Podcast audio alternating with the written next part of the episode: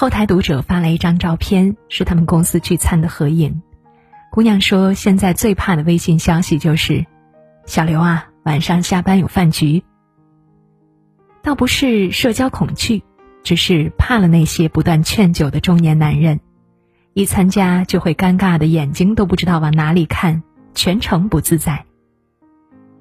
他说：“他们总是喜欢问一些有没有对象之类的问题，他们喝大后开的玩笑，真的有点油腻。”看到这个词，我回头问公司里的同事：“你们都是怎么定义男人油腻的？”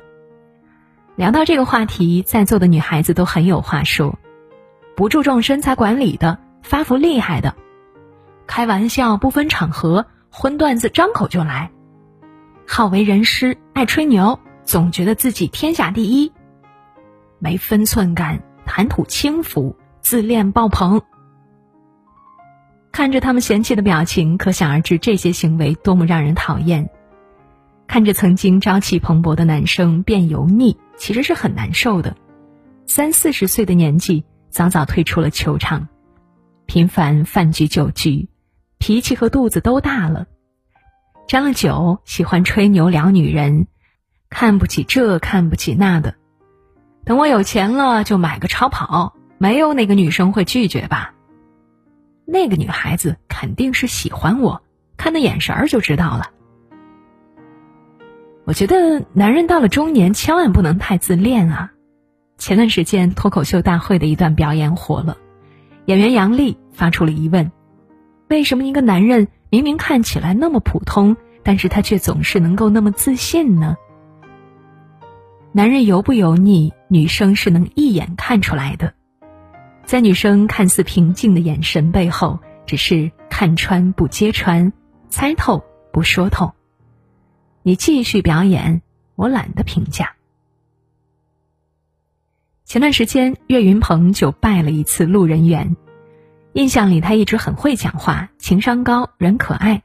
但是在一个综艺节目里，他对身旁的李斯丹妮说：“我觉得你不适合跳舞，你腿很粗哟。”这句话。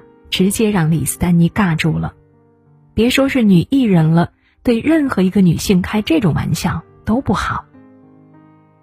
雷佳音在一次直播里也冒犯了汤唯，聊着聊着，他突然提到拍戏的事，他说：“有一段感情爆发的戏，我有大段的台词，但是汤唯总要上厕所，上了两三次吧。”听到这番话，汤唯忍不住落泪，不得不暂时离场。汤唯当时刚刚产后复出，还生病了，正在服药，常去厕所是因为副作用。自己的苦衷被别人当玩笑话说出来，那感觉绝对不好受。并不是人到中年就会有油腻的迹象，一个人是否油腻，跟脑袋秃不秃、肚子大不大没有太大关系，更多的是一个人内心的写照和他的言行举止。我想起了一位前辈。早些年对我帮助特别多，他生意做得很大，四五十岁，身上却没有一点油腻感。一次吃饭，在座的有几位是他的客户，席间有人向女生劝酒，而且架势很大，喝一杯吧，问你三次了，是不是不给我面子呀？那是我第一次看到前辈动怒，他皱起眉，直接回怼：“人家不能喝就别为难了，怎么啦？”是不是没见过女同志喝酒啊？尽管这次生意没谈妥，但是我特别佩服他，他让我意识到油腻这种事真的和年龄无关。这位前辈处事沉稳，举止绅士，胸有格局，精神层面不猥琐，油腻这个词自然也和他毫无关联。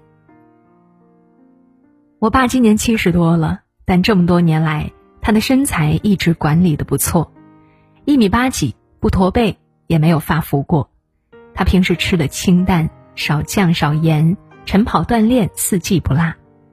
他的生活观念在我很小的时候就灌输给我：足够自律的人才能赢好人生下半场。这句话我真正理解是近几年，感觉越来越强烈。前段时间去了趟医院，也在冷冰的手术台上想了很多。回来之后，心态真的转变很多。我戒掉了焦虑，也卸下了之前的一些包袱。其实有段时间我真的太忙了，忙到心律不齐，经历了手术，现在的我更想随意一些，花点时间讨好自己，没有什么负担了，穿衣打扮也是怎么舒服怎么来，穿的颜色比较素，但一定要干净。